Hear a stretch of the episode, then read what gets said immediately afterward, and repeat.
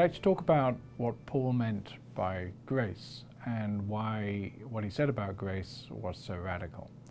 Um, of course, Paul didn't use the word, English word grace.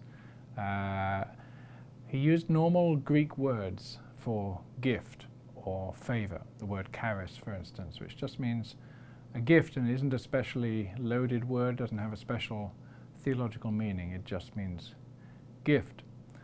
So when we find Paul talk about gift, we, the question we should ask is, uh, what is so um, unusual? Is there anything unusual about the way Paul talks about God and his gift of Christ?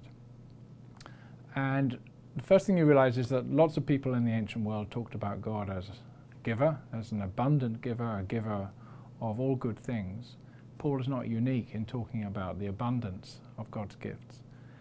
And lots of people in the ancient world talked about God as always the first giver. God gives to us before we give back to God.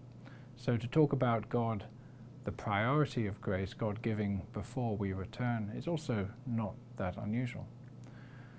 The thing that makes Paul unusual in what he says about God's gifts, and the gift of Christ in particular, is that it is given without regard, without any paying any attention to the worth of the recipient. Now, why is that unusual? Well, normally in the ancient world, you give gifts in order to create relationships. You give gifts in order to bind people, societies together. And because that's the social function of gifts and the social purpose of gifts, you give gifts discriminately. You give them carefully, lavishly perhaps, but carefully, just as nowadays we don't give gifts to just anybody, at, say at Christmas time, or when you make your will, you don't leave money to just anybody. You express by who you give gifts to and how much you, you leave, you express your values, you express what counts as worth.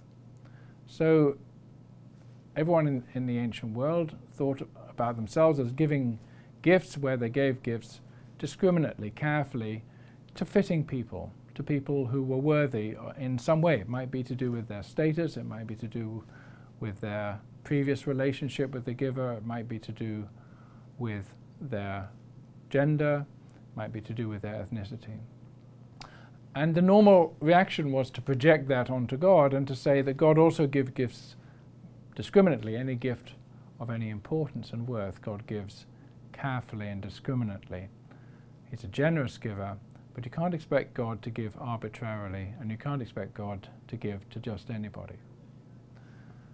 Now, the essence, the core of Paul's theology of gift, Paul's theology of grace, is that the Christ gift, the most essential and the definitive, the ultimate gift of God, is given without regard to the worth of the recipient. Christ died for the ungodly, Christ died for the enemy. And Paul says, look, that's really a very unusual, a very radical thing.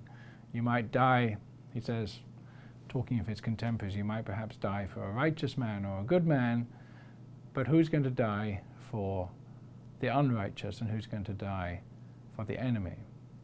So, what we find in Paul is this extraordinary, boundary breaking, norm breaking understanding of God as the God who gives without regard to the worth of the, of the recipient. Now, that worth might be of many different kinds, but the point is that God doesn't follow our own criteria of worth. So here is Paul, who was a good, law observant Jew from the very best ancestry with the very highest standards. But he says, It was not for that reason that God called me. In fact, out of loyalty to the law, he persecuted the church. He tried to destroy the early church. But God did not, for that reason, refuse to call Paul.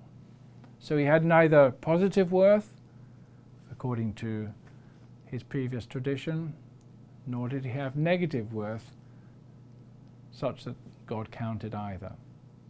So why was Paul called? He was called only because God chose to call him. Paul finds the same experience in his Gentile churches. They're from the wrong ancestry, They have the wrong ideas about God previously, the wrong morals, and God gives His Spirit to them, and this totally blows Paul's mind. So, both in his own experience of his own story and his experience of his mission, he finds this extraordinary effect of the divine gift that quite unusually and quite unexpectedly does not accord to normal standards of worth. That's good news for Paul and for anybody as an individual. That's why we sing Amazing Grace. But it's also radical as far as the formation of communities because it enables Paul to create communities that cross ethnic and cross social boundaries because these things that normally give people worth, their education, their ancestry, their power, Paul says these are not what counts before God. So you can create communities in which there is neither Jew nor Greek, neither slave nor free, neither male nor female. And it's that social dimension of the radicality of grace that I think we need to rediscover today.